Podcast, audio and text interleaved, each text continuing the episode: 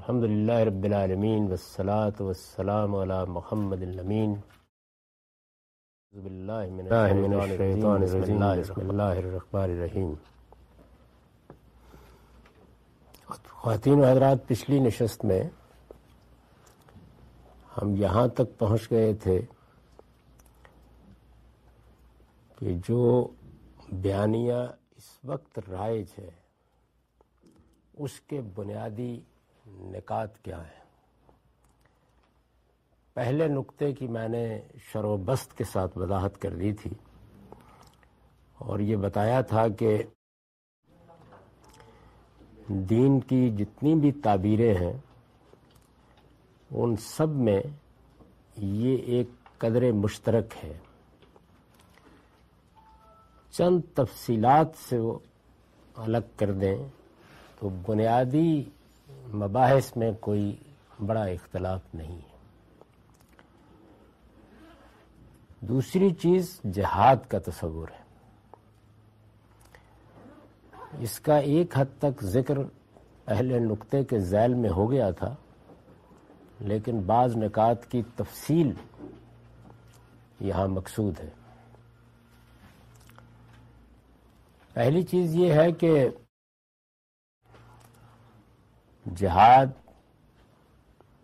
ہمارے ہاں قرآن مجید کی وسیع تعبیر میں بہت کم استعمال ہونے لگا۔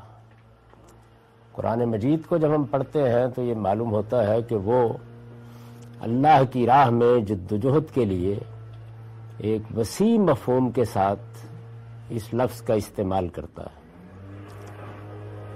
جب وہ یہ کہتا ہے کہ وہ لوگ اللہ کی راہ میں جہاد کرتے ہیں، تو ہر جگہ اس سے مراد جنگ یا قتال نہیں ہوتا۔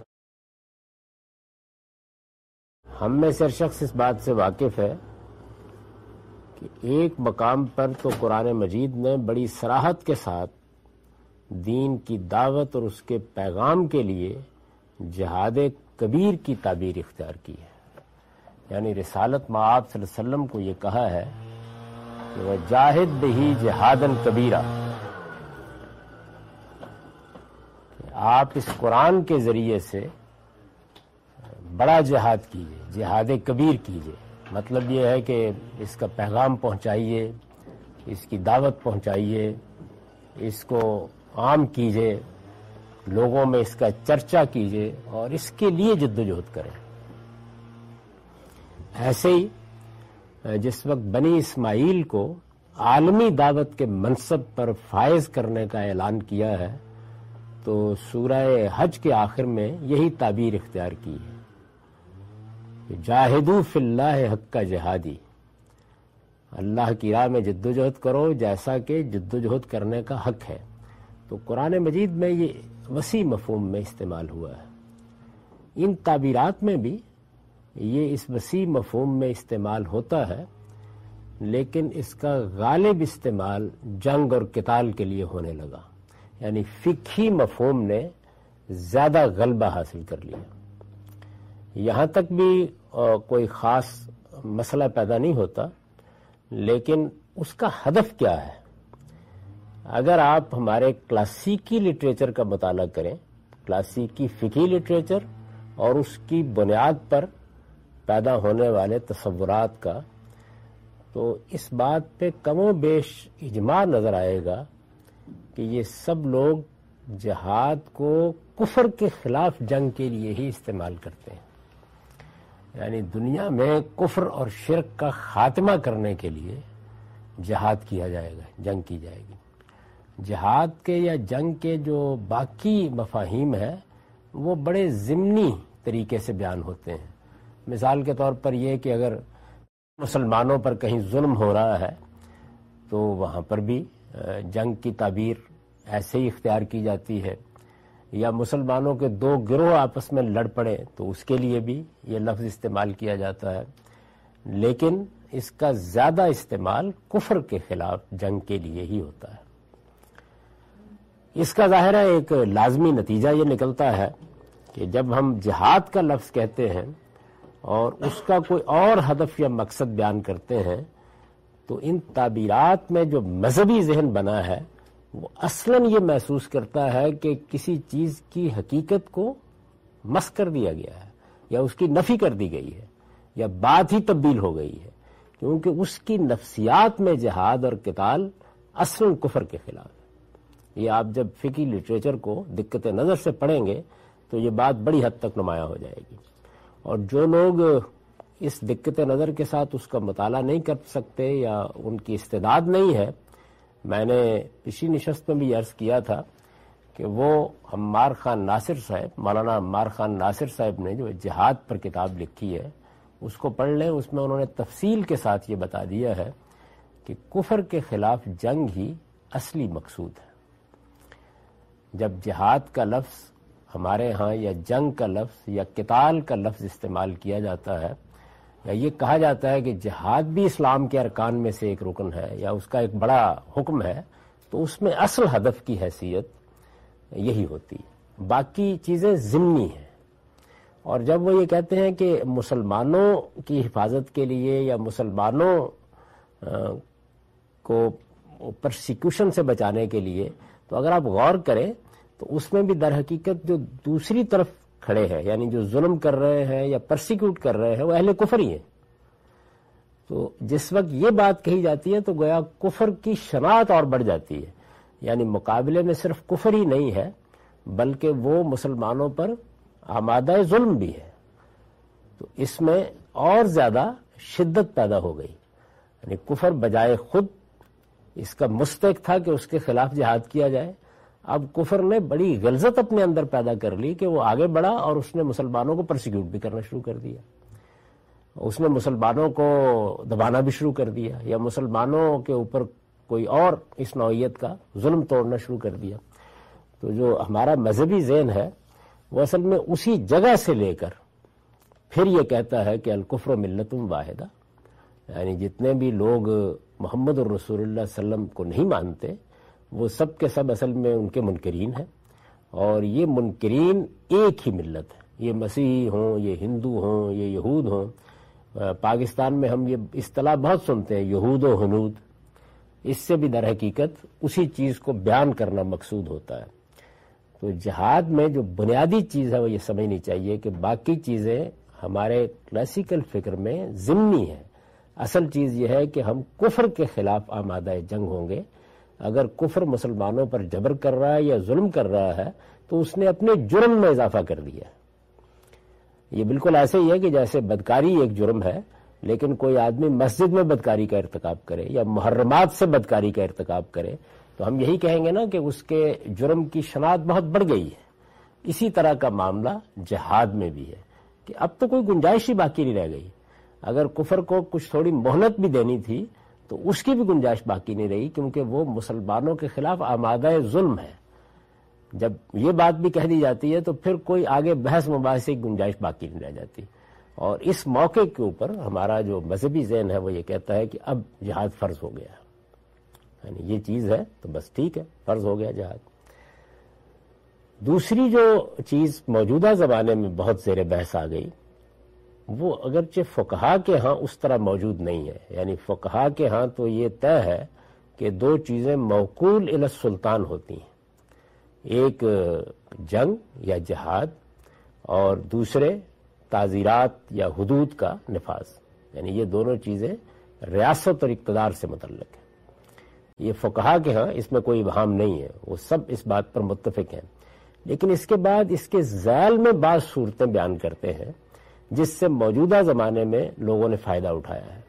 وہ ذیل کی صورتیں اس طرح وجود میں آ جاتی ہیں کہ کسی جگہ مسلمانوں کا کوئی اجتماعی نظم رہا ہی نہیں۔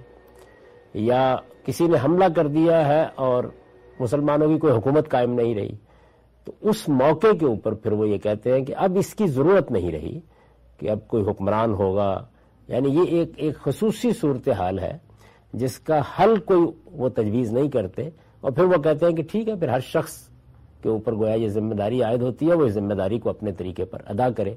اصل میں یہی وہ جزیہ ہے۔ اس کو ہماری فکی اصطلاح میں کہتے ہیں کہ ایک تو اصول تھا، ایک فکی جزیہ وجود میں آ گیا۔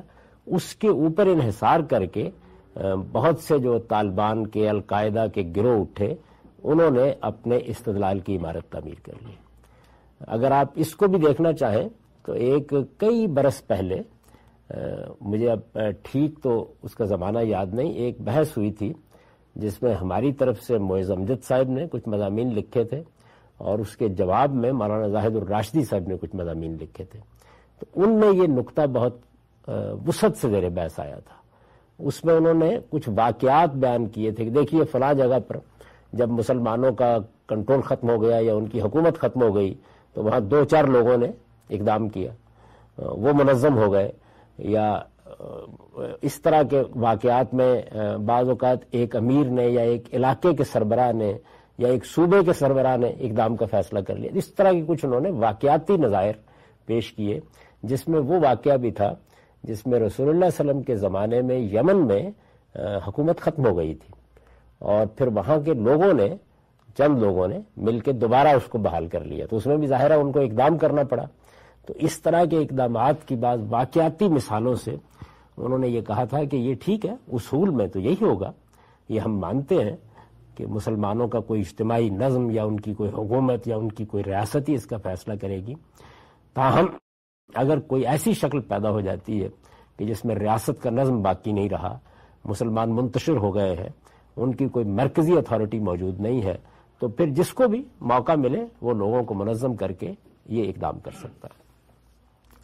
تو یہ دوسری چیز میں یعنی اس بیانیے کا جو دوسرا اہم پہلو ہے جہاد، اس میں میں یہ واضح کرنا چاہتا تھا کہ اگرچہ اس کی بہت سی تفصیلات ہیں، ان میں کچھ اختلافات بھی ہو جاتے ہیں، لیکن بنیادی طور پر اس کا ہدف کیا ہے؟ کلاسیکل فکر میں اس کا ہدف کفر ہی ہے۔ اس کو مٹانا ہے۔ اور کفر جب بولا جاتا ہے، تو اس کا مطلب اللہ کا انکار نہیں ہوتا۔ اس کا مطلب ہے محمد الرسول اللہ کی نبوت کا انکار۔ یعنی یہی تعبیر اختیار کی جاتی ہے۔ چنانچہ اسی سے ایک فرا نکلتی ہے اور وہ فرا یہ ہے کہ پوری کی پوری دنیا ہماری کلاسیکل تعبیر میں دو حصوں میں تقسیم ہے۔ ایک دارالاسلام، دوسرے دارالحرب۔ یعنی دنیا میں جو بھی ممالک ہیں، جو بھی اقوام ہیں، جو مسلمانوں کے زیر نگی نہیں ہوئی۔ یعنی ایک تو یہ ہے نا کہ مسلمانوں نے کسی علاقے کو اپنی حکومت کا حصہ بنا لیا۔ تو وہ جیسے ہی حصہ بنا لیتے ہیں، وہ دارالاسلام ہے اس کی پھر کچھ آگے توضیحات ہیں کہ مسلمانوں کی حکومت قائم ہے تو اس وقت بھی دارالاسلام ہے۔ اگر مسلمان وہاں پہ اکثریت میں ہیں یا ان کی بہت بڑی تعداد ہے، وہ دین پر عمل کرنے کی آزادی رکھتے ہیں، تو پھر دارالاسلام کی کچھ ذیلی اور ضمنی قسمیں بھی وجود میں آ جاتی ہیں، لیکن وہ اس وقت میری بحث کا موضوع نہیں ہے۔ یعنی دنیا کو بنیادی طور پر دو حصوں بنیادی طور پر۔ کیونکہ درمیان میں ایک چیز آتی ہے اور وہ دارالسل ہے۔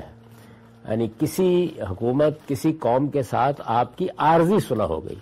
اور اس میں یہ بحث بہت دقت نظر کے ساتھ کی جاتی ہے کہ ابدی صلح کا کوئی امکان نہیں ہے۔ یعنی ابدی صلح کسی قوم کے ساتھ بھی نہیں ہو سکتی۔ یہ بات کہ آپ ہمیشہ کے لیے طے کر لیں کہ یہ قوم ہمارے ساتھ صلح کے معاہدے میں بنی ہوئی ہے۔ ابدی دارالسل کوئی نہیں ہوتا، وقتی ہوتا ہے۔ تھوڑے سے وقت کے لیے آپ نے کسی قوم کے ساتھ مسلحت کو سامنے رکھ کر صلح کر لی۔ کوئی آپ کا معاہدہ ہو گیا، یہ سب کچھ وقتی ہی ہونا چاہیے۔ اگر آپ کے پاس اتنی طاقت ہے کہ آپ کو سلو کی ضرورت نہیں ہے، تو یہ کوئی پسندیدہ طریقہ نہیں ہے کہ آپ کسی کے ساتھ سلو کریں۔ لیکن بعض اوقات طاقت کے لحاظ سے، حالات کے لحاظ سے آپ کو کچھ مسلحت سے کام لینا پڑتا ہے۔ تو اس میں ایک تیسرا دار بھی وجود میں آتا ہے، وہ دار السل ہے۔ یعنی جس میں آپ کا معاہدہ ہو گیا ہے یا کوئی ایسا معاملہ ہو گیا، یہ عارضی ہونا چاہیے۔ یہ کوئی ابدی چیز نہیں ہو سکتی۔ ابدی طور پر دنیا دو حصوں میں تقسیم ہے۔ ایک دارالاسلام ہے، دوسرے دارالحرب ہے۔ دارالاسلام، میں نے آپ سے کیا کہ اس کی کچھ ضمنی توضیحات بھی ہیں، لیکن اصل اس سے مقصود یہ ہے کہ جہاں اسلام کا غلبہ قائم ہے۔ اور دوسرے وہ تمام ممالک، تمام اقوام جو منکرین کی اقوام ہے یعنی محمد الرسول اللہ علیہ وسلم کو وہ اپنا پیغمبر نہیں مانتے۔ تو ان کے سب علاقے اصل دارالحرب ہیں لہذا جب موقع ملے گا، حملہ ہی کیا جائے گا۔ کفر کا خاتمہ کرنا ہے۔ اور وہ اپنی اپنی جگہ پر بھی یوں سمجھ لیجیے کہ جنگی علاقے ہی ہیں۔ دیکھیے، یہ یہ بات تو بہت چھوٹی سی ہے کہ دارالحرب ہے۔ اصل میں اس کے نتیجے میں بہت سے فکی احکام مختلف ہونا شروع ہو جاتے ہیں۔ آپ کے علم میں ہے کہ ہندوستان میں یہ بحث ہو گئی تھی جب انگریزوں نے قبضہ کیا کہ اب یہ کیا ہے؟ دارالاسلام ہے یا دارالحرب؟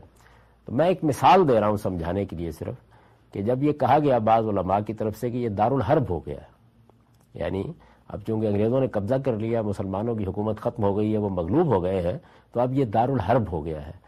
تو جن لوگوں نے کہا یہ دارالحرب ہو گیا، انہوں نے پھر کہا کہ یہاں اب سود کا لین دین ناجائز نہیں رہا۔ یہاں اگر آپ کسی ناجائز طریقے سے کسی کا مال لے لیں، تو وہ حربی کا مال ہے۔ یعنی وہ ایک ایسے شخص یا ایک ایسی قوم کا وار ہے مال ہے جو ایٹوار ہے۔ دارالحرب کا مطلب یہ ہے کہ اس قوم کے ساتھ آپ ہمیشہ برسر جنگ ہے جنگ عملاً ہو رہی ہے یا نہیں ہو رہی اس سے بحث نہیں ہے۔ جنگ عملاً اس وقت ہوگی جب ہمارے پاس طاقت ہوگی۔ کفر کے استحصال کے لیے جنگ کریں گے۔ لیکن جنگ عملاً ہو رہی ہے یا نہیں ہو رہی، وہ اپنی فکی تعبیر کے لحاظ سے دارالحرب ہے۔ اور دارالحرب میں پھر بہت سی چیزیں جو دارالاسلام میں ناجائز ہیں، وہ وہاں جائز ہو جائیں گی۔ اس لیے کہ اصلاً اس کا مال اور ان لوگوں کی جانیں دونوں مباح۔ آپ کسی طریقے سے اگر ان کا مال حاصل کر لیتے ہیں، مثال کے طور پر آپ کے اور ان کے درمیان کوئی تجارتی معاملہ ہو رہا تھا ابھی آپ کا جہاز اترا نہیں تھا آپ کو دو جہاز اور بھی مل گئے، تو آپ اگر لے کے ان کو دارالاسلام میں آ جائیں تو یہ مال غنیمت ہے۔ اس لیے کہ آپ ایٹ وار ہیں۔ یہ میں نے اس لیے اس کی بہت سے تفصیلات ہیں جو آپ کو فک کی کتابوں میں مل جاتی ہیں۔ صرف اس لیے توجہ دلائی کہ یہ جو پہلو ہے یہ نگاہ میں رہے کہ دارالحرب کہنے کا مطلب کیا ہو جاتا ہے۔ اب وہ قوم، اس کے لوگ، اس کی حکومت، ان سب کے ساتھ ہم اٹوار ہیں۔ موجودہ قانون میں بھی جب آپ کسی قوم سے برسر جنگ ہو جاتے ہیں تو بہت سی چیزیں تبدیل ہو جاتی ہیں۔ مثال کے طور پر آپ کے فضا میں سے جہاز گزر رہے ہوتے ہیں۔ آپ کے سمندروں میں سے بحری جہاز گزر رہے ہوتے ہیں۔ تو ایسے موقعوں کے اوپر ان کو روک لینا یا ان میں لدا ہوا مال اتروا لینا، یہ جائز ہو جاتا ہے جب آپ اٹوار ہوتے ہیں۔ تو اسی ذیل میں پھر ہمارے فقہ بھی یہ کہتے ہیں کہ اصلا جتنے بھی غیر مسلم اقوام ہیں یا جتنے بھی غیر مسلم ممالک ہیں، وہ اصلا دارالحرب ہیں۔ ان کے ہاں کوئی عارضی چیز ہو سکتی ہے۔ عارضی طور پر اگر آپ نے کوئی صلح کر لی ہے یا اپنی مسلط کے تحت کوئی معاہدہ کر لیا ہے، چنانچہ اس وقت جو اقوام متحدہ کے منشور پر دستخط کر کے ہم اس میں شامل ہوئے ہیں، اس کو بھی اسی ذیل میں لیا جاتا ہے کہ اقوام متحدہ وجود میں آ گئی، ہماری حکومت نے معاہدات کر لیے، ان معاہدات کے نتیجے میں وہ کچھ بین الاقوامی قوانین کی پابند ہو گئی۔ تو اس طرح سے بعض لوگ پھر یہ کہیں گے کہ اب ایک طرح سے دارالسلح کی سی صورت ہو گئی ہے۔ لیکن یہ ایک عارضی صورت ہے۔ یعنی اقوام متحدہ کے ادارے سے فائدہ اٹھانا یا اس میں شامل ہونا، یہ ہماری ایک عارضی ضرورت ہے۔ اصلاً تو اس سب کچھ کو ختم ہو جانا چاہیے۔ اس کے اندر یہ میسج پوشیدہ ہے۔ اور یہی وجہ ہے کہ بہت سے علماء پھر توجہ بھی دلاتے رہتے ہیں کہ یہ بین الاقوامی معاہدات کی حیثیت کیا ہے۔ شرعی لحاظ سے کیا ہم ابدی طور پر ان میں بن گئے ہیں؟ کیا ہمیں ان میں سے بعض کا عاجی انکار نہیں کر دینا چاہیے؟ مسلمان حکومتوں کو اس معاملے میں کیا کرنا ہے؟ تو یہ جتنی چیزیں ہیں، یہ سب پھر اس کی فرا کے طور پر پیدا ہونی شروع ہو جاتی ہیں۔ اور اس میں بہت سے مسائل ہیں۔ جو زیر بحث آ جاتے ہیں۔ جہاد کا یہ تصور کوئی محض سادہ چیز نہیں ہے یعنی اس کے بہت سے فرو ہیں جو اس نیریٹو کے اندر موجود ہیں۔ اور ایک طالب علم ان کو مدرسوں میں پڑھتا ہے، وہ فکی کتابوں میں پڑھتا ہے، ان کی تفصیلات دیکھتا ہے، تو اس سے ایک ذہن وجود میں آتا ہے۔ یعنی نیریٹو کوئی معمولی چیز نہیں ہوتی۔ آپ نے اگر ایک بیانیہ وجود پذیر کیا ہے اور اس کے کچھ بنیادی نکات ہیں، تو ظاہر ہے کہ وہ اپنے اثرات ڈالے گا۔ وہ آپ کی نفسیات کو تخلیق کرے گا۔ وہ دوسروں کے ساتھ آپ کے تعلقات اور روابط کو وجود پذیر کرے گا۔ اسی سے وہ بحث پیدا ہوتی ہے کہ جب ساری دنیا دو ہی حصوں میں تقسیم ہے اسلم اور ان میں سے ایک دارالحرب ہے، ایک دارالاسلام ہے، تو دارالاسلام میں پھر تفریق کی کیسے گنجائش ہو سکتی؟ دارالاسلام کو اصلا ایک ہی ہونا چاہیے۔ تو تیسرا نقطہ وجود میں آتا ہے کہ مسلمانوں کو اصلا خلافت قائم کرنی یعنی اگر اس وقت قومی حکومتیں وجود میں آ گئی ہیں، مسلمان مختلف ممالک میں تقسیم ہو گئے ہیں، تو تو یہ جو کچھ بھی آپ دیکھ رہے ہیں اس وقت، یہ استعمار کا پیدا کردہ ہے۔ یعنی ہماری بدقسمتی یہ ہوئی کہ بہت سے مسلمان ممالک مفتو ہو گئے، بلکہ پوری مسلم دنیا ہی ایک لحاظ سے مفتو ہو گئی۔ بہت سے حصے برطانیہ کے پاس چلے گئے، بہت سے حصے فرانسیسیوں کے پاس چلے گئے، بہت سے حصے ولندیزیوں کے پاس چلے گئے۔ تو اس طریقے سے عالمی سطح پر مسلمان مغلوب ہوئے اور پھر استعمار نے یہ پسند نہیں کیا کہ دوبارہ مسلمانوں کی ایک جمعیت یا دارالاسلام وجود میں آئے۔ تو انہوں نے مسلمانوں کو مختلف اقوام میں بانٹ دیا۔ اصل پیغام وہی تھا کہ نیل کے ساحل سے لے کر تابخا کے کاشگر مسلمانوں کو ایک ہی ہونا چاہیے۔ یہ وہ چیز ہے جس کو پین اسلامزم بھی کہا جاتا ہے۔ اس کے لیے بہت سے لوگوں نے ایک زمانے میں جدوجہد بھی کی۔ یہ معلوم ہے کہ اس میں سب سے پہلے بحالی کی ایک تحریک کہہ سکتے ہیں، جمال الدین افغانی نے چلائی۔ مختلف ملکوں میں گئے وہ، انہوں نے فرانس میں جا کے ایک رسالہ عربت الوسقہ کے نام سے نکالا۔ اور اس طرح سے پورے عالم اسلام پر ان کے اثرات ہوئے۔ اگر کبھی آپ علامہ اقبال کا جاوید نامہ پڑھیں، تو آپ کو احساس ہوگا کہ جمال الدین افغانی کو وہ کیا جگہ دیتے ہیں۔ اس میں بڑی دل نواز، نظم بعض مقامات ہیں۔ سید الساد، مولانا جمال، بہت ہی شاندار اشار کہے ہیں اور اس میں ان کا تعارف کرایا ہے۔ اس کے بعد بھی بعض لوگ ایسے ہی پیدا ہوئے۔ پھر آہستہ آہستہ مسلمان اہل علم نے یہ طریقہ اختیار کر لیا کہ پہلے یہ جو ممالک وجود میں آ گئے کچھ ان کو سنبھال لیا جائے۔ پہلے، یہ دیکھیے، پہلے کا لفظ خود بتاتا ہے کہ یہ منزل نہیں ہے۔ منزل یہی ہے کہ یہ ممالک کی اور اقوام کی سرحدیں ختم ہوں اور ان کی جگہ پہ دارالاسلام وجود میں آئے۔ دارالاسلام کا لفظ جب بولا جاتا ہے تو اس میں یہ چیز آپ سے آپ شامل ہے کہ اگر دارالاسلام میں کچھ لوگ غیر مسلم رہتے ہوں گے، دوسرے مذاہب کے ماننے والے رہتے ہوں گے دارالاسلام میں، تو ان کا اسٹیٹس دوسرے درجے کے شہری کا ہو سکتا ہے۔ یعنی جدید قومی ریاست کا یہ تصور جو اس وقت دنیا میں رائج ہے کہ اس میں سب لوگ برابر کے شہری ہیں، یہ اس پوری تعبیر میں کسی جگہ بھی ٹھیک نہیں بیٹھتا۔ یعنی دارالاسلام تو ہر حال میں اسلام کے غلبے کی جگہ ہے، وہ اسلام کا گھر ہے۔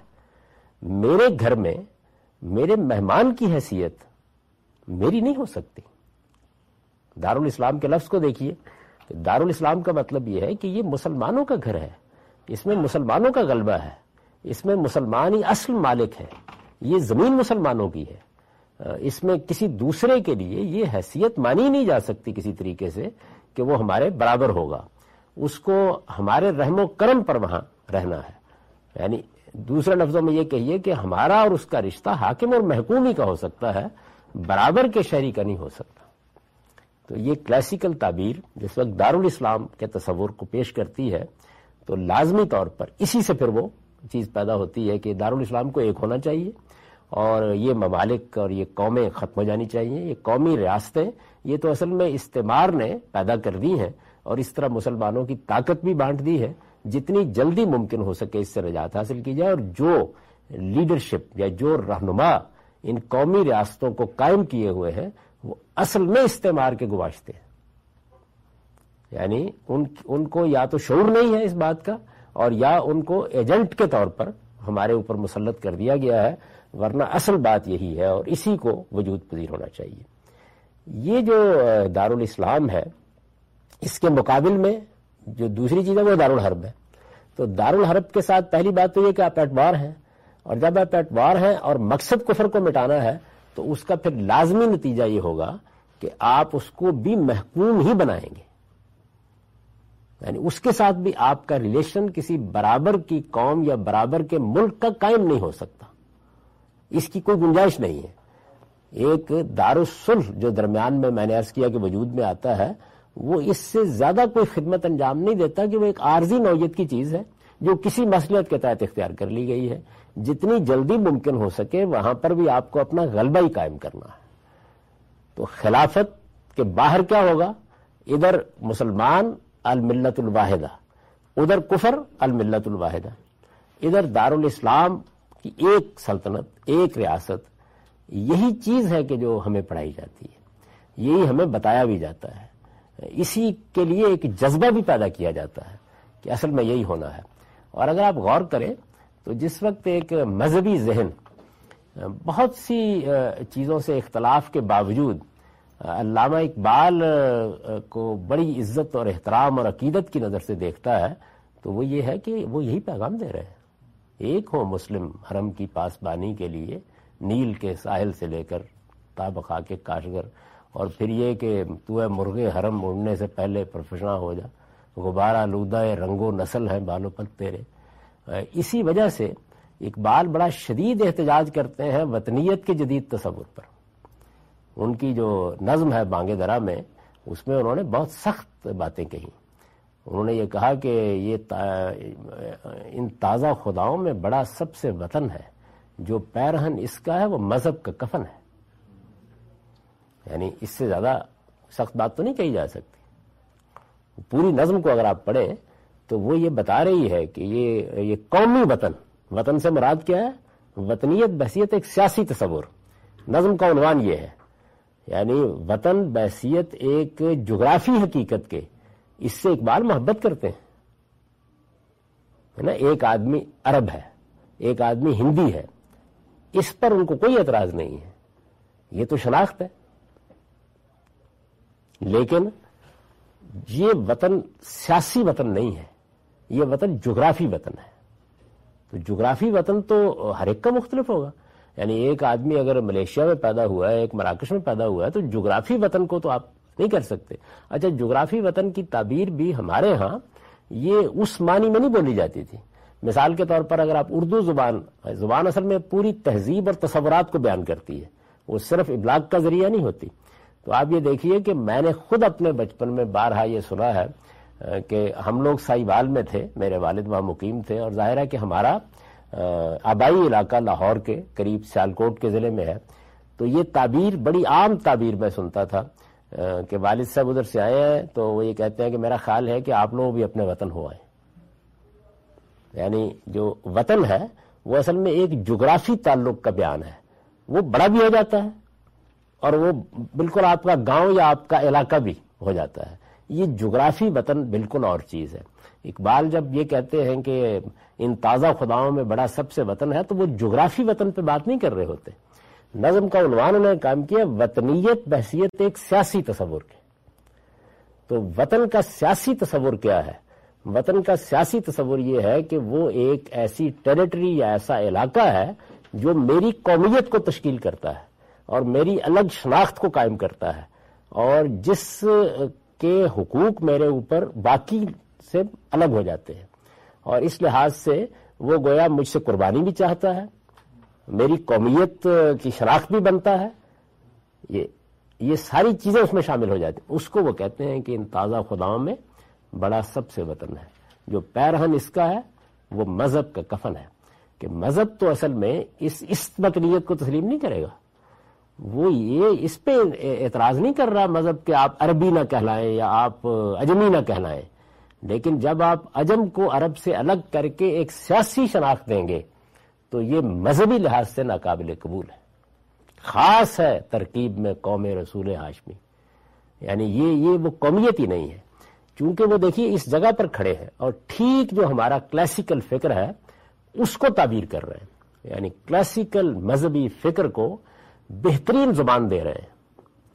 ایک ایسی زبان دے رہے ہیں کہ جو دلوں میں اتر جاتی ہے۔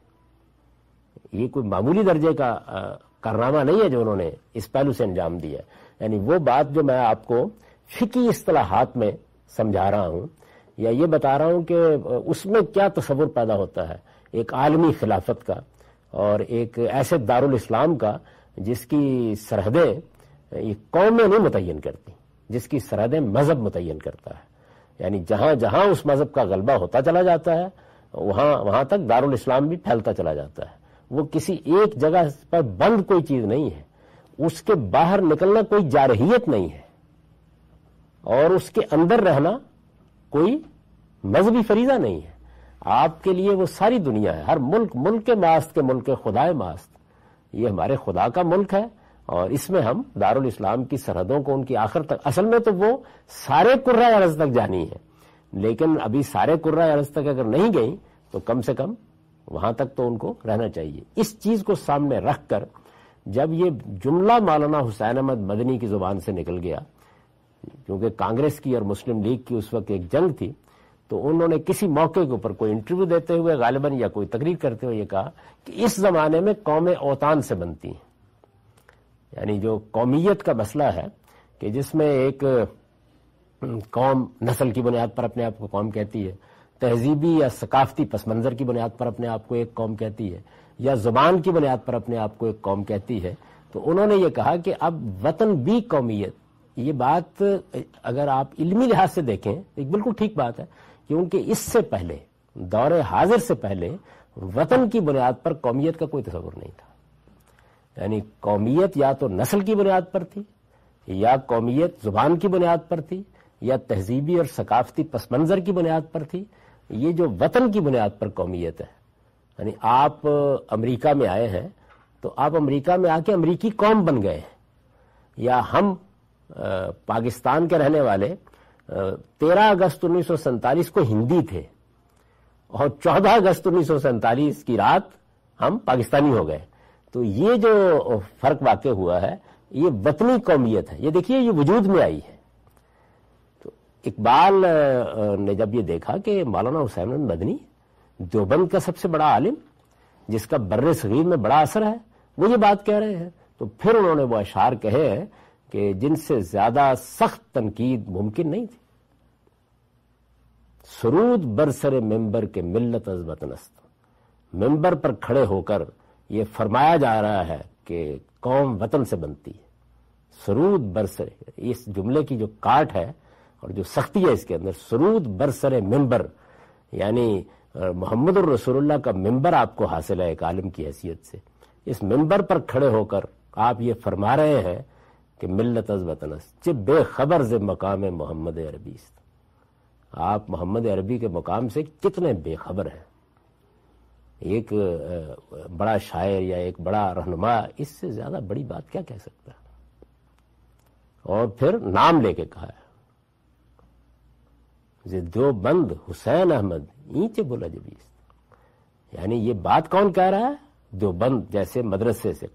جو بند جیسے مدرسے سے بھی کوئی عام استاد نہیں، حسین احمد اینچے بولا جبیس یہ کتنی تعجب کی بات ہے۔ مصطفیٰ برساں خیشرا کے دی ہم اگر بہو نہ رسیدی تمام بولا حبیس اپنے آپ کو ان وطنوں سے اور ان چیزوں سے اوپر اٹھاؤ اور محمد عربی صلی اللہ علیہ وسلم تک پہنچو۔ محمد عربی صلی اللہ علیہ وسلم خاص ہے ترکیب میں قوم رسول ہاشمی۔ وہ تو ایک عالمی خلافت کے دائی ہیں۔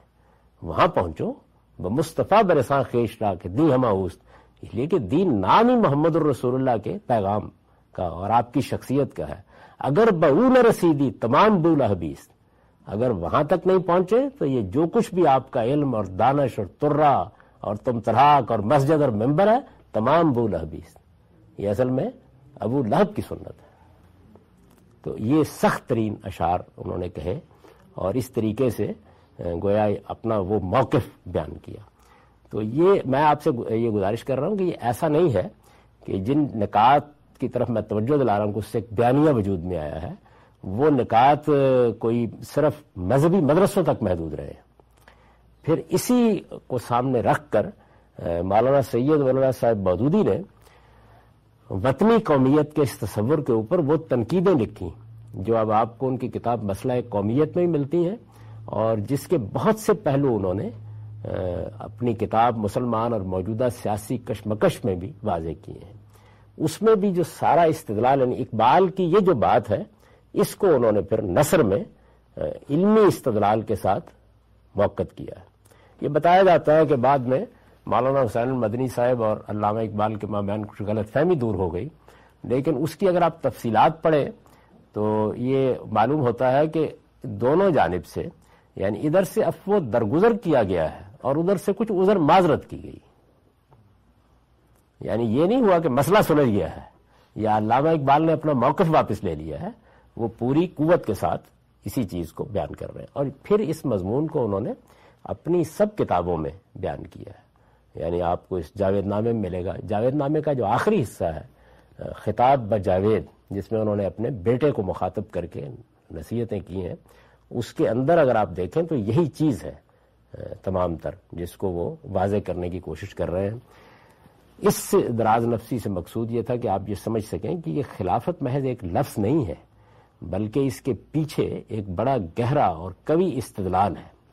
یعنی اس کے پیچھے پوری فقہ اسلامی کی روایت کھڑی ہے اور اس وقت لوگ اس طرح کی چیزوں کو اس طرح نہیں سمجھتے۔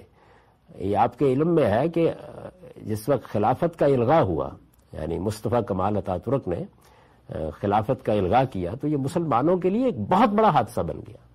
اور خاص طور پر ہندوستان میں تو ایک بڑی تحریک چلی، تحریک خلافت۔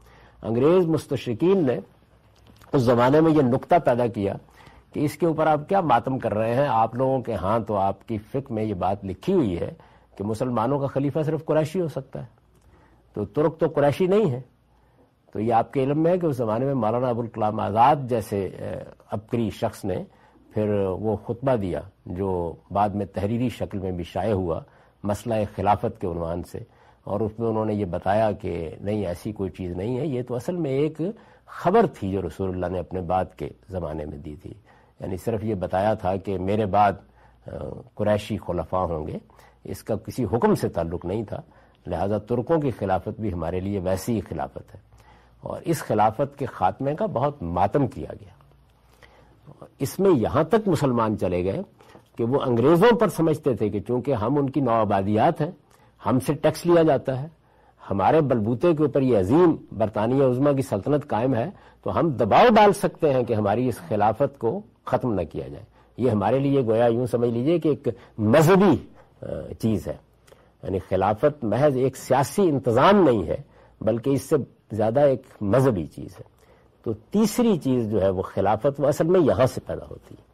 یعنی اس کا پورا جو پس منظر ہے، اس کو بہت اچھی طرح ذہن نشین کر لینا چاہیے کہ اس کے ساتھ نہ صرف یہ کہ علم وابستہ ہے فک وابستہ ہے، اسلامی قانون کی روایت وابستہ ہے، بلکہ اس سے آگے بڑھ کر اس دور میں بعض جلیل القدر مفکرین جیسے جمال الدین افغانی یا علامہ اقبال یا مولانا سید ورلہ مودودی ہے انہوں نے اس کو ایک بڑا مسئلہ بنا دیا ہے اور اس کو پیش کیا ہے اور بڑی طاقتور زبان میں پیش کیا ہے۔ جو دلوں کو گرماتی بتایا انہوں نے۔ اگرچہ پھر میں وہی گزارش عرض کروں گا کہ بعض اوقات ایسا ہوتا ہے کہ اختلاف اصل میں کسی تدبیر میں ہو رہا ہوتا ہے۔ مثلا خلافت کی تحریک جب چلائی جا رہی تھی، تو مولانا محمد علی جوہر سب کے محبوب تھے یعنی وہ مسلمانوں کے اس وقت ایک بڑے لیڈر سمجھے جاتے تھے، وہ تحریک چلا رہے تھے۔ اور تحریک اس جوش جذبے کے ساتھ چلا رہے تھے کہ بولی اما محمد علی کی جان بیٹا خلافت پہ دے دو۔ یعنی خلافت پہ جان دینے کے لیے مسلمانوں کو منظم کیا جا رہا تھا اور ہندوستان بھر میں ایک بہت بڑی تحریک چل رہی تھی۔ کبھی آپ کو موقع ملا ہو، مولانا سید اللہ صاحب مودودی جب کبھی اپنی جماعت کا پس منظر کو بیان کر کے تعارف کراتے ہیں، تو ہمیشہ تحریک خلافت سے شروع کرتے ہیں۔ بلکہ جب انیس سو اکہتر کے انتخابات میں شکست ہو گئی، تو کچھ دن بعد وہ ایک بڑی صدمے کی چیز تھی، بالکل خلافت توقع ہوا۔ جماعت اسلامی اور مولانا مودودی کا خیال یہ تھا کہ ستر سے کم نشستیں تو کسی طرح بھی نہیں آئیں گی۔ اگر ہم حکومت نہیں بنا رہے ہوں گے، تو ہم ایک بڑی قوت ہوں گے پارلیمنٹ کے اندر۔ لیکن، بالکل سفایا ہو گیا یعنی کچھ باقی نہیں رہا۔ تو کوئی دس پندرہ دن کے بعد جب کچھ سنبھل گئی صورتحال، تو مولانا سید اللہ صاحب مودودی نے شریف پارک میں ایک تقریر کی۔ وہ تقریر چھپی ہوئی ہے۔ اور ایک مفصل تقریر ہے۔ آپ اس کو پڑھیے تو وہ جماعت اسلامی کا اور اپنا پورا پس منظر بیان کرتے ہوئے یہیں شروع کرتے ہیں۔ یعنی تحریک خلافت نے در حقیقت پہلی مرتبہ وہ احساس پیدا کیا کہ اب مسلمانوں کے احیاء کے لیے طویل جد و جہد کرنا پڑے گی۔ پہلے تو یہ خیال تھا کہ بس ہم ایک تحریک چلائیں گے اور خلافت کو بچا لیں گے۔ تو علامہ اقبال اب یہاں تدبیر میں اختلاف کر رہے ہیں۔ یعنی تصور ان کا بھی وہی ہے۔ تدبیر میں اختلاف کر رہے ہیں۔ اور وہ یہ کہہ رہے ہیں کہ خلافت کی کرنے لگا تو گدائی خریدے نہ ہم جس کو اپنے لہو سے۔ یہ دیکھیے خریدے نہ ہم جس کو اپنے لہو سے۔ مسلمان کو ہے ننگ وہ بادشاہی۔ یہ انگریزوں سے بھیک مانگ کے ہم کو خلافت نہیں لینی، اس سے وہ اختلاف کر رہے ہیں۔ اس کو لہو سے خرید لیں۔ چنانچہ اس زمانے میں جو ایک بڑی تحریک اٹھی مسلمانوں کے اندر علامہ عنایت اللہ مشرقی کی تحریک، خاکسار تحریک جس کو کہتے ہیں، اس نے پورے دین کی تعبیر اسی لہو کے حوالے سے کی۔ یعنی یہ بات کہ کسی علاقے میں حق سلطنت کیسے قائم ہوتا ہے۔ مثلا آج ہم یہ کہتے ہیں کہ وہاں کی اکثریت اگر کسی قوم کی ہے تو اس کو حق ہے۔ میں مثال دے رہا ہوں بات سمجھانے کے لیے۔ انہوں نے کہا، نہیں، تاریخ میں کسی قوم نے خون کتنا دیا ہے؟ اس کی مقدار طے کرے گی کس کا حق ہے۔ تو اس وجہ سے ہندوستان میں عددی اکثریت ہندوؤں کی ہے۔ لیکن ہندوستان کی وحدت کے لیے خون کس نے دیا؟ وہ ہم نے دیا ہے۔ تو اس کی بنیاد پر انہوں نے بر صغیر کی سب سے بڑی عسکری تحریک اٹھائی۔ بہت کم لوگ جانتے ہیں۔ اگر کبھی آپ کو شوق ہو تو جاں باز مرزا نے چار جلدوں میں خاکسار تحریک کی تاریخ لکھی ہے۔ اس سے آپ کو اندازہ ہو سکتا ہے کتنی بڑی تحریک تھی۔ اتنی بڑی تحریک تھی کہ نو لاکھ باقاعدہ ممبر تھے اس کے۔ ہندوستان میں اس زمانے میں۔ اور اس میں جی ایم سید اور نواب بھوپال جیسے لوگ شامل تھے۔ اور ایک عسکری روح گویا لوگوں کے اندر انہوں نے پھونک دی تھی۔ اس میں بھی ہدف کیا تھا؟ یہی عالمی خلافت کا کیا؟ وہ چپ راست کرتے تھے۔ باقاعدہ پریڈ ہوتی تھی۔ اور ایسی غیر معمولی طاقت پیدا کر دی خود علامہ مشرقی بارہ ایسا ہوا کہ وہ تاخیر سے پہنچے تو اس میں کوڑوں کی سزا دی جاتی تھی۔ تو انہوں نے بھی اپنی پیٹ پر کوڑے کھائے۔ ایک عام آدمی کے طریقے پر انہوں نے منظم کر دیا۔ لوگوں کے اس کے لیے بعد ایسے قواعد ضوابط بنائے گئے۔ اچھا پھر عام آدمی سے اس کا رشتہ قائم کرنے کے لیے انہوں نے خدمت کو ایک سمبل یا علامت بنا دیا۔ اگر اچانک آپ کے دروازے پر دستک ہوگی تو ایک آدمی آپ سے پوچھے گا کہ معلوم ہوا کہ آپ کی بیٹی کی کل پرسوں شادی ہونے والی ہے۔ یہ عام نظارہ لوگ دیکھتے تھے۔ تو آپ نے کہا کہ جی ہاں یہ ہوتا ہے۔ تو اب کیا ہوگا؟ خاکساروں کا دستہ آئے گا۔ وہ آ کے آپ کی گلی صاف کر دے گا، وہ آپ کی نالیاں صاف کر دے گا، وہ آ کے آپ کے سارے کام کو سنبھال لے گا، وہ آئیں گے، آ کے آپ کی شادی کے موقع پر کھانا تقسیم کریں گے، وہ آ کے برتن دھو دیں گے، وہ سارا کام کرنے کے بعد ایک کھیل منہ میں ڈالے بغیر چلے جائیں۔ یعنی یہ چیز انہوں نے پیدا کی۔ اس حد تک اس کو ایک اشار کے اوپر مبنی کیا کہ کوئی شخص جو ہے وہ پانی بھی اگر کسی سے لے گا تو اس کی ادائیگی کرے گا۔ وہ خود اس تشدد پہ اتر آئے کہ کوئی ان کو مہمان کے طور پر بلاتا تھا، تو وہ یہ کہتے تھے کہ یا تو آپ مجھے کچھ دیں گے نہیں اس موقع کے اوپر اور یا میں قیمت ادا کروں گا۔ تو جو خاکساروں پر گولی چلائی گئی تھی لاہور میں یہ ہمارا جو تیئیس مارچ کا اجتماع ہوا ہے، اس سے پہلے تو یہ معلوم ہے کہ اس میں بہت سے خاکسار شہید ہو گئے تھے۔ تو اس میں ایک خاکسار اس حال میں اس کی میت اٹھائی گئی کہ اس کے حال میں وہ اس زمانے کا ایک ٹکا پکڑا ہوا تھا۔ اور وہ کسی عورت کو جو پانی پلانے آئی تھی، اصل میں وہ دینا چاہ رہا تھا کیونکہ اس نے منہ میں پانی ڈال دیا تھا اس کے۔ تو اس کو یہ بتایا گیا تھا کہ اس کے بغیر تم پانی بھی، مرتے ہوئے پانی کے گھونٹ بھی کسی سے نہیں لے سکتے۔ تو وہ اس کی ادائیگی کرنی چاہیے۔ تو ایک بڑی، میں نے صرف یہ اس لیے عرض کیا کہ اسی چیز نے کہ مسلمانوں کا نظم دوبارہ بحال ہو اور خلافت دوبارہ قائم ہو۔ یہ محمد علی جوہر کو اقبال ایک طرف تنقید کر رہے ہیں تدبیر کے لحاظ سے محمد علی کے اور ان کے درمیان ایک زمانے میں بہت تلخی بھی ہو گئی۔ یعنی محمد علی وہاں آئے، علامہ اقبال اسلامیہ کالج کے سیکٹری تھے انجمن کے۔ تو علامہ اقبال نے یہ خیال کر کے کہ یہ بچوں کو بھی تحریک میں شامل کریں گے، چھٹی کر دی تاکہ رابطہ نہ ہو سکے۔ تو محمد علی کا اس پہ رد عمل ہوا بہت۔ اور بلکہ انہوں نے بعد میں بہت سخت بعض الفاظ بھی کہا انہوں نے کہا کہ اقبال، تم نے ہمیں مسلمان کیا اور اب خود کافر ہو گئے ہو۔ تو یہ صورتحال بھی ہوئی یعنی سیاسی اختلاف میں بعض موقعوں کے اوپر۔ لیکن آپ کو دیکھیے، محمد علی کی وفات کے اوپر اقبال نے جو نظم لکھی ہے، سوئے جنت رفت ظاہر آہے کہ پیغمبر گزشت۔ وہ فلسطین میں مدفون ہے۔ تو انہوں نے کہا کہ محمد علی جنت میں اسی راستے سے گئے ہیں جس راستے سے پیغمبر معراج پر گئے۔ تھے سوئے جنت رفت ظاہر آہے کہ پیغمبر گزشت۔ اور وہ اس میں بڑے خوبصورت اشعار ہیں بانگے درا میں ہے، کبھی نکال کے پڑھیے۔ شہ پرے زاگو زگن در بندے قید و سید نیس تین سعادت قسمت شاہین و شاہی کردان۔ یعنی یہ کیا کوئی بہت اسیر رہتے ہیں نا، محمد علی ادھر گرفتار ہوئے ادھر نکلے۔ تو انہوں نے کہا کہ یہ کبھی کسی نے دیکھا ہے کہ چیل کو اور کبوں کو کسی نے گرفتار کیا ہو؟ یہ تو شاہین کی قسمتی ہوتی ہے نا کہ اس کو پکڑ لیتے ہیں اور گرفتار کرتے ہیں۔ تو بڑی عقیدت، آپ دیکھیں مولانا سید اللہ صاحب مودودی بھی میں نے تو مولانا سید اللہ صاحب مودودی کو آخری زمانے میں دیکھا ہے۔ یہ آخری زمانے کا حوالہ اس لیے دے رہا ہوں کہ اس وقت تک آدمی بہت میچور ہو چکا ہوتا ہے۔ اور جو بچپن کی یا جوانی کے زمانے کی عقیدتیں اور اس طرح کی چیزیں ہیں، وہ اس طرح نہیں ہوتی۔ تو دو شخصیات ایسی تھیں کہ، جن کے معاملے میں مولانا سید اللہ صاحب مودودی کے ہاں یعنی آنکھوں کی بالکل چمک تبدیل ہو جاتی تھی، ذکر کرتے ان میں ایک مولانا محمد علی جوہر بھی تھے۔ تو یہ میں نے اس لیے تھوڑا سا آپ کو بتایا کہ یہ معاملہ جس کو اب ہم داعش کہہ کے یا اور چیزیں کہہ کے رد کر دیتے ہیں، یہ اتنا معمولی سا معاملہ نہیں ہے۔ یہ اس تیسرے نقطے کی وضاحت تھی کہ خلافت بنیادی طور پر کیا اہمیت رکھتی ہے؟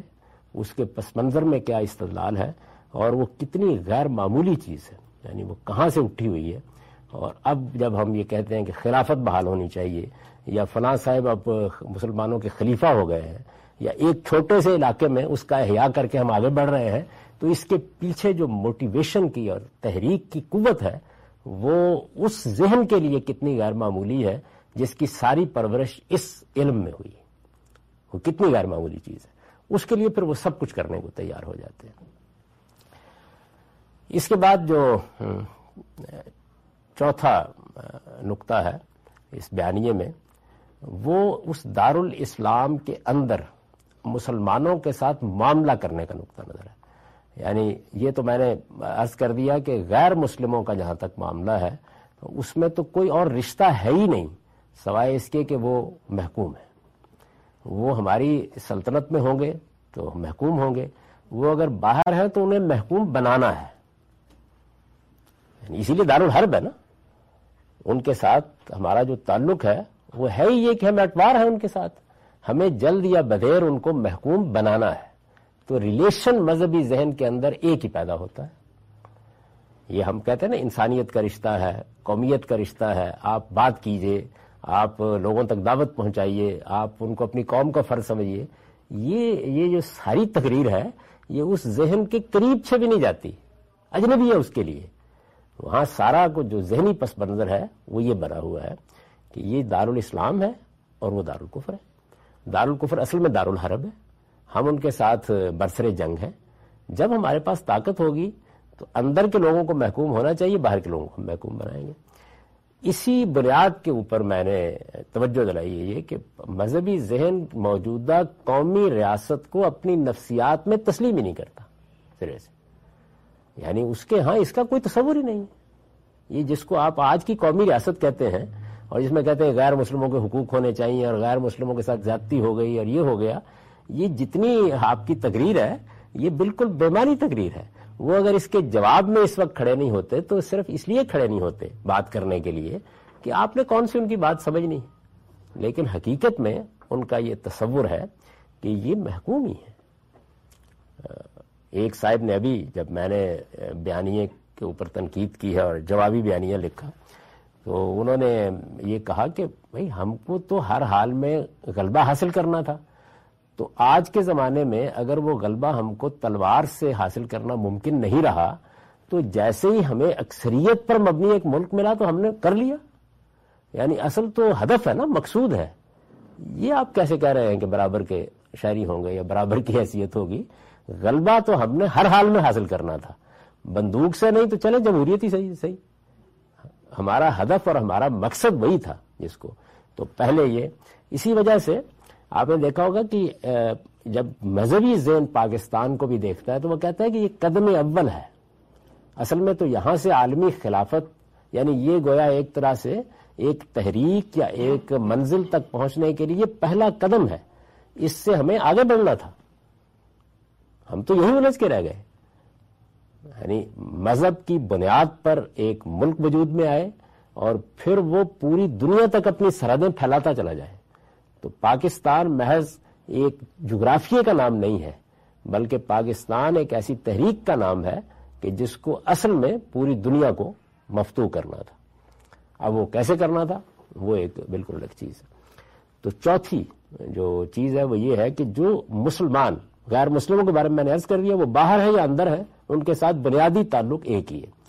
جو مسلمان ہیں، اب یہ جو ہمارا پورا فکی پس منظر ہے، وہ اس میں حکومت جب قائم ہوتی ہے، تو حکومت قائم ہونے کا ایک پولیٹیکل سائنس میں آپ مطالعہ کرتے ہیں۔ یعنی آپ یہ کہتے ہیں کہ چونکہ انسان کے پاس اختیار ہے اور اس کا وسوع استعمال کرتا ہے، اس کے نتیجے میں جان، مال، آبرو کے خلاف تعدی وجود میں آتی ہے تو اس وجہ سے انسان نے اس مسئلے کو حل کرنے کے لیے ایک طرح کا ایک کانٹیکٹ سا وجود میں آ گیا اور اس سے یہ حکومتیں پہلے قبائلی سطح پر بنی پھر آہستہ آہستہ سلطنت عام میں بدلی پھر منظم ہو گئی تاکہ انسان کو امن فراہم کیا جا سکے۔ تو بنیادی طور پر امن اور انسان کے جو بنیادی انسانی حقوق ہیں ان کی حفاظت کے لیے حکومتیں وجود میں آئی۔ لیکن یہاں نوعیت بالکل مختلف ہے۔ یہاں پر جب حکومت وجود میں آتی ہے تو وہ اصلاً کس لیے وجود میں آتی ہے؟ وہ اصلاً اقامت دین کے لیے وجود میں آتی ہے۔ یعنی حکومت کے وجود میں آنے کا اصلی مقصود یہ ہے کہ وہ دین کو مسلمانوں پر قائم کرے اور مسلمانوں کو منظم کر کے دین کو دنیا پر قائم کرے۔ تو حکومت کا جو اصلی مقصود ہے، وہ یہاں یہ نہیں ہے محض کہ وہ امن فراہم کر دے، یہ کرے۔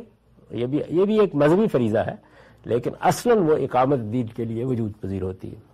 تو چنانچہ اس کی یہ فرا ہے، اس تصور کی یہ فرا ہے کہ جو لوگ مسلمان ہونے کا اقرار کر کے اس حکومت کے اندر موجود ہیں، ان کو پھر اسلام کے تمام احکام پر رضاکارانہ عمل تو کرنا ہی ہے۔ نہیں کریں گے تو حکومت کو حق حاصل ہے کہ ان پر دین نافذ کر دیں اور وہ ہر جزیے میں کرنے کا حق رکھتی ہے۔ یعنی عبادات کا معاملہ ہو یا دوسرے حکام کا معاملہ ہو، اس وجہ سے جیسے ہی مذہبی حکومت وجود میں آتی ہے، ہمارے موجودہ دور میں بھی، یہ دیکھیے کہ محمد بن عبد الوہاب کی تحریک کے نتیجے میں سعودی عرب میں وجود میں آئی۔ اس کے بعد امام خمینی کی قیادت میں ایران میں وجود میں آئی۔ پھر ملا عمر کی قیادت میں افغانستان میں۔ پانچ سال رہی، سات سال رہی، وہ ایک الگ بحث ہے، لیکن بھرل وجود میں آئی۔ تو دور حاضر میں یہ تین مذہبی حکومتیں وجود میں آئی ہیں۔ تینوں نے یہی کیا ہے۔ تینوں میں ایک ایک چیز اسلامی احکام کی ایک فہرست جو پوری ہے، جس کو ایک فقی طے کر دیتا ہے، تو اس کا نفاذ کیا جائے گا۔ یعنی اگر مثال کے طور پر ایک مذہبی پولیس کا آدمی آپ کو وضو کرتے ہوئے غلط دیکھتا ہے، تو وہ آپ کے پیٹھ پر کوڑا رسید کر سکتا ہے کہ آپ ٹھیک کریں اپنے وضو کو۔ عورتیں، ابھی آپ داعش کے بارے میں یہ پڑھ رہے ہوں گے کہ وہاں پر انہوں نے ایک خاتون کا بیان کر رہے ہیں، بی بی سی پر بھی موجود ہے، کہ وہ گھر سے نکلتی ہے، اس کا میاں اس سے یہ کہتا ہے کہ تم نکاب اوڑو گی تو پھر میں لے جا سکتا ہوں، اس کی وجہ یہ ہے کہ ورنہ کاروائی ہوگی ہمارے خلاف۔ تو وہ جا کے ریستوران میں بیٹھتی ہے تو وہاں وہ نکاب اٹھا دیتی ہے کھانا کھانے کے لیے۔ تو ریستوران کا مالک بھاگتا ہوا آتا ہے اور وہ یہ کہتا ہے کہ آپ رائے کرم نکاب لے لیں، کیونکہ ورنہ ابھی وہ لوگ اگر آ گئے تو کاروائی کریں گے۔ یہ ایک مذہبی فریضہ سمجھا جاتا ہے کہ دین کے جو احکام ہیں، آپ ان کی خلاف ورزی نہیں کر سکتے اس حکومت کے اندر۔ اور اگر ایسا کریں گے، تو چونکہ اسلام ایک ریاست ہے بنیادی طور پر، تو آپ اصل میں اسٹیٹ لا سے یعنی دیکھیے نا، جب یہ تصور آ گیا، مولانا مودودی نے اس کو ایک نئی تعبیر ضرور دی ہے، لیکن تصور پہلے سے موجود ہے۔ انہوں نے اس کو ایک جدید زبان دی کہ جس طرح ایک اسٹیٹ اپنے قانون کی پابندی کراتی ہے، تو اسلام اسٹیٹ ہے۔ تو وہ اپنے قانون کی پابندی کرائے گا۔ جو احکام اس میں دیے گئے ہیں، اگر پردے کے احکام ہیں، اور اگر کوئی آپ کے داڑھی رکھنے کا حکم دیا گیا ہے، یا لباس کے معاملے میں یہ بتایا گیا ہے کہ گھٹنے ننگے نہیں ہونے چاہیے مثال کے طور پر، تو جو بھی، میں چھوٹی چھوٹی باتیں، اسی سے وہ فرا نکلتی ہے کہ محرم کے بغیر عورت کیسے داخل ہو سکتی ہے؟ حج کے لیے، عمرے کے لیے۔ تو یہ جتنی قانون سازی ہے، وہ اس اصول پر کی گئی ہے۔ کہ کسی جگہ پر بھی جب ایک اسلامی حکومت قائم ہو جاتی ہے، تو اسلامی حکومت کا مقصد ہی یہ ہے کہ وہ دین کو قائم کر دے۔ اقامت دین کے مقصد سے قائم کی جاتی ہے۔ اس میں غیر مسلموں کو محکوم بنا کے رکھنا ہے اور مسلمانوں کو دین کا پابند بنا کے رکھنا ہے۔ دین کا پابند بنا کے رکھنا ہے۔ اس کے بغیر ملت انتشار کا شکار ہو جائے گی۔ آپ اگر آزادی دے دیں گے لوگوں کو تو اس آزادی کے نتیجے میں تو بہت سے لوگ خلاف ورزی کرنا شروع کر دیں گے۔ اگر ایک محلے کے اندر سے بازار میں شاپنگ کرنے والی ایک خاتون نے نکاب اڑا ہوا ہے اور دوسری نہیں اڑا ہوا ہے، تو وہ تو ترغیب دے رہی ہے اس کو۔ تو اس لیے اس نے اپنی مرضی سے اڑا ہوا ہے، اس کو ریاست نکاب پہنوائے گی۔ یعنی یہ ہو نہیں سکتا کہ آپ اس چیز کو گوارا کر لیں کہ آپ دین کے کسی حکم کی ہاں البتہ دین کے کسی حکم کی خلاف ورزی گھر کی چار دیواری کے اندر ہو رہی ہے، تو وہ ہماری جورسڈکشن نہیں ہے۔ اس کے معاملے میں وہ یہی کہتے ہیں کہ اس میں حضرت عمر نے بھی ایک مرتبہ غلطی کی تھی، تو ان کو توجہ دلا دی تھی ایک آدمی نے۔ مشہور واقعہ سنایا جاتا ہے نا کہ وہ، انہوں نے دیکھا کہ شراب نوشی کی مجلس اور گانا بجانے کی آواز آ رہی ہے، تو انہوں نے دیوار پھلانگی اور وہ اندر چلے گئے۔ تو اس آدمی نے کہا کہ آپ مجھے غلط کام سے روکنے کے لیے آئے ہیں، آپ نے خود دین کے تین حکام کی خلاف ورزی کر دی ہے۔ تو یہ اگر کبھی آپ کو دلچسپی ہو تو اس روایت کے اوپر مولانا امین حسن اسلائی کی تنقید پڑھنے کی چیز ہے۔ تو خیر، میں تو اس وقت صرف یہ گزارش کر رہا ہوں کہ اسلامی حکومت کا جو ریلیشن بنتا ہے یا دارالاسلام کے نظم کا یا خلافت کا، دوسرے لفظوں میں کہیے، جو تعلق بنتا ہے، وہ تعلق اقامت دین کا تعلق ہے، نہ کہ امن و امان قائم کرنے والی ایک حکومت کا تعلق ہے۔ وہ بنیادی طور پر اس اصول کے اوپر اپنی پوری قوم کو منظم کرے گی۔ یہ چار نکات ہیں جن کی میں نے وضاحت کر دی ہے اس کے بعد اب اگلی نشست میں باقی چیزیں کریں گے۔ آپ کوئی سوال پوچھنا چاہیں تو پوچھ لیں۔ اقول و قولی حاضہ وسطر اللہ علیہ ورکم بر سائر المسلمین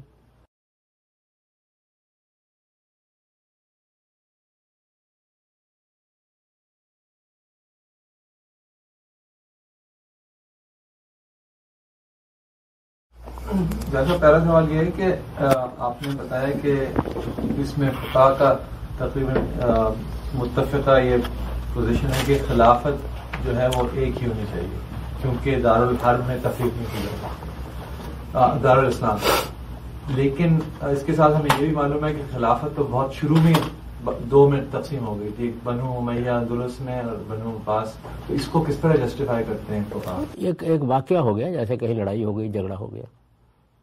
یعنی وہ اس کو ایک واقعے کے طور پر لیتے ہیں اصل حکم وہی ہے اسلام کا۔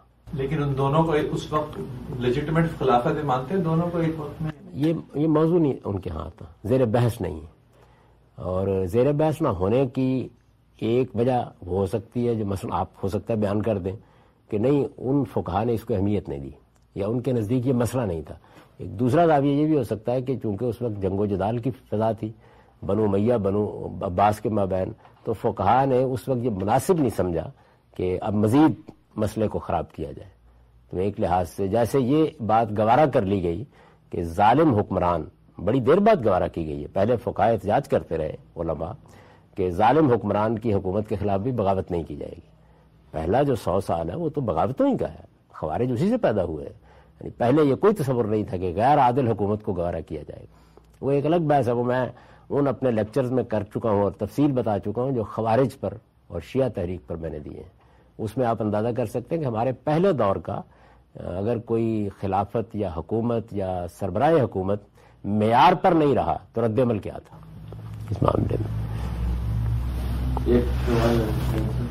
آپ نے اس بات پہ تو عمومی اتفاق ہے کہ جہاد اور جو ہے وہ حکومت کا کام ہے۔ لیکن جزیات میں وہ کہتے ہیں کہ اگر حکومت قائم نہ رہی یا ریاست قائم نہیں رہتی تو مختلف گروہ یہ کام کر سکتے ہیں۔ اس پہ بھی مکمل اتفاق ہے اس میں اطلاعات مختلف گروہ حکومت قائم کر سکتے ہیں؟ یعنی قتال کر سکتے ہیں تلوار اٹھا سکتے ہیں قائم کرنے کے لیے۔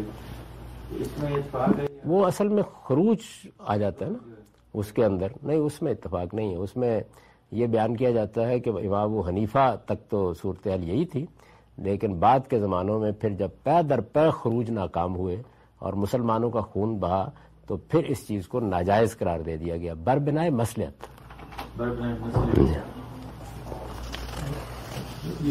یہ چار تعبیریں ہم نے پڑھی جی۔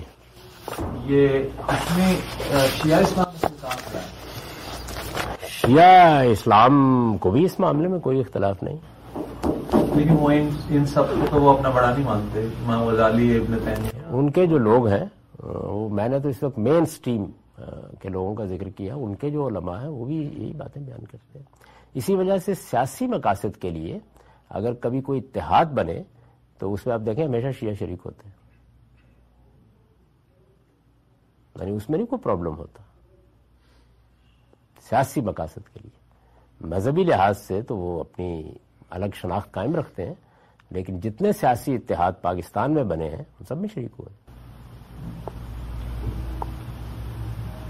اور انگریزوں سے پہلے مسلمانوں کی جو ہندوستان میں حکومت تھی یہ خلافت کا کسی طرح بھی حصہ تھی کیا یہ کیا اس میں یہ تھا کہ جب خلافت کے تحت کچھ سلاطین نے ایک طرح سے خود مختاری حاصل کرنا شروع کر دی اور ہندوستان میں بھی ہوئی تو اس میں کوشش کی جاتی تھی کہ ایک سمبولک سا رابطہ رہے۔ تو ایسا بھی ہوتا تھا کہ باقاعدہ خلیفت المسلمین سے ایک اجازت نامہ لے لیا جاتا تھا۔ یعنی وہ اجازت نامہ کیا تھا؟ بس وہ یہ ہے کہ ایک، یوں سمجھیے کہ، جیسے پارلیمانی نظام میں سربراہ حکومت ہوتا ہے، تو اس طرح کی صورت بنا لی جاتی تھی۔ تو مغلوں کے یہاں بھی یہ چیز موجود تھی۔ اس سے جو بڑا انحراف ہوا ہے، وہ تو اصل میں صفوی خاندان نے کیا، جنہوں نے ایران میں شاہ اسما، شاہ عباس اور شاہ اسماعیل صفوی نے جو حکومت قائم کی۔ تو شیعہ اسلام نے اس کو چیلنج کیا۔ کیونکہ ان کے ہاں خلافت میں امامت کا تصور ہے۔ اور امام جو ہے، وہ مسلمان منتخب نہیں کرتے، وہ اللہ تعالیٰ اس کا تقرر کرتا ہے۔ وہ تو اس اس جنگ میں چودہ صدیوں سے مصروف ہے کہ مسلمانوں نے امامت کے اس تصور کو اپنے عمل سے باطل کر دیا ہونا یہ چاہیے تھا کہ اللہ تعالیٰ نے جن کو امام مقرر کیا تھا، ان کی حکومت مان لی جاتی۔ لیکن اس کو مسلمانوں نے پہلے دن سے نہیں مانا۔ پہلے امام کو نہیں مانا، وہ حضرت علی تھے، اور اس کے بعد بھی یہی صورتحال رہی۔ یہ اکثر بیان کیا جاتا ہے کہ ابو حنیفہ جو ہے، وہ انہوں نے بھی وقت کی حکومت کے خلاف خروج کی، کسی خروج کی حمایت کی تھی، یہ بات صحیح ہے کہ بیان کیا جاتا نف ذکیہ کے خروج میں انہوں نے کچھ ان کو روپیہ بھی دیا تھا کیونکہ وہاں وہ حنیفہ خود امیر کبیر آدمی تھے اور ان کے حق میں دعا بھی کی تھی، لیکن یہ ضرور کہا تھا کہ اس میں کامیابی نہیں ہوگی۔ وہ بحث آپ تفصیل سے پڑھنا چاہیں تو مولانا سید ابواللہ صاحب مودودی نے اپنی کتاب خلافت و ملوکیت کے آخر میں ایک زمینہ اس پر بہت اچھا لگا دیا ہے۔ خاکسار تحریک جو جس کا آپ نے ذکر کیا یہ اپنے آپ کو بطور مذہبی تحریک پیش کرتے تھے یا ایک عوامی؟ نہیں نہیں مذہبی تحریک انہوں نے تذکرہ کتاب لکھی پہلے جس میں اسلام کی اصلی انٹرپریشن پہلے کی۔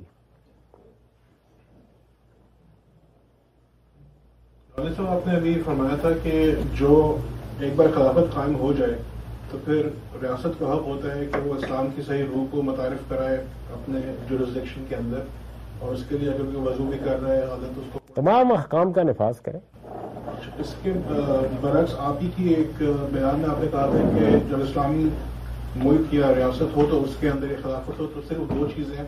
نہیں اس وقت تو میں اس پر گفتگو نہیں کر رہا کہ میں کیا کہتا ہوں۔ اس وقت موضوع یہ ہے کہ جو مذہبی بیانیہ موجود ہے اس کو سمجھا جائے۔ اس پر میں کوئی تنقید نہیں کر رہا۔ میں نے تو کوئی تنقید کی بات کی نہیں ابھی تک۔ یہ میں بتانے کی کوشش کر رہا ہوں کہ ان کا استدلال کیا ہے، وہ بیانیہ کیا ہے وہ کیسے اس کو بیان کرتے ہیں، یہ بیان۔ وہ تو اگلا موضوع۔ جو پاکستان کی موومنٹ تھی، جس کو مسلمان موومنٹ بھی کہا جاتا تھا، اس کا اس سے کیا تعلق ہوا؟ بیکاز وہ تو پھر اس عمومی جو یہ جو کنسنسس ہے اس کے خلاف ہوئی نا بیکاز وہ تو ایک دنیا میں حکومت کی بات کر رہے ہیں اور یہ ایک ملک قائم کرنے کی بات اس کو پہلا قدم قرار دیتے تھے۔ یعنی جو اس وقت کے قائدین کے، وہ یہ کہتے تھے کہ پہلے قدم پر تو ہندوستان کے اندر دارالاسلام کو الگ کیا جائے۔ یعنی ایک شکل تو یہ تھی کہ ہندوستان کی پوری حکومت حاصل ہو جائے۔ تو پھر ہندوؤں کے ساتھ آپ کا تعلق کیا قائم ہوتا؟ حاکم اور محکوم کا۔ یہ ممکن نہیں رہا۔ تو اس سے یہ بات نکلی۔ یعنی ایک، میں اس وقت قائد اعظم کا مقدمہ نہیں بیان کر رہا۔ وہ بالکل الگ ہے۔ یعنی مذہبی ذہن کہاں سے دیکھتا ہے اس معاملے کو؟ تو ان کے نزدیک اب دارالاسلام وجود میں آ رہا ہے۔ دارالاسلام دارالحربی تو ہوتا ہے۔ اس وجہ سے دنیا میں دو ہی قومیں ہیں۔ یہ یہ آپ اس میں ایک ایک غلط فہمی ہے نا، کبھی پڑھی ہے۔ ایک جدید سیاسی لوگ ہیں جو قیادت کر رہے ہیں۔ وہ یہ ساری باتیں اپنے سیاسی پس منظر میں کہہ رہے ہیں۔ ان کا استدلال بھی بالکل اور ہے۔ وہ اور جگہ پہ کھڑے ہو کے بات کر رہے ہیں۔ جب یہ عمل ہو رہا ہے تو مذہبی زیر اس کو ایڈجسٹ کرتا ہے۔ وہ اپنے تصور میں ایڈجسٹ کرتا ہے۔ یعنی یہ یوں نہیں ہے کہ دو قومی نظریہ قائد اعظم ٹو نیشن کا جب ذکر کر رہے ہیں تو وہ اس تصور میں کر رہے ہیں۔ ایسا نہیں ہے۔ یعنی جو جو اس وقت طبقہ قیادت کر رہا ہے وہ یہ تعبیرات اپنے مخصوص سیاسی پس منظر میں استعمال کر رہا ہے۔ لیکن مذہبی ذہن، اب ایک واقعہ ہو رہا ہے نا، تو اس واقعے کو یا وہ کہے گا یہ غلط ہو رہا ہے، یا وہ کہے گا یہ صحیح ہو رہا ہے، لیکن یہ اس کے اپنے فریم میں کہاں بیٹھتا ہے، تو اس کی اپنی تعبیر کر دے۔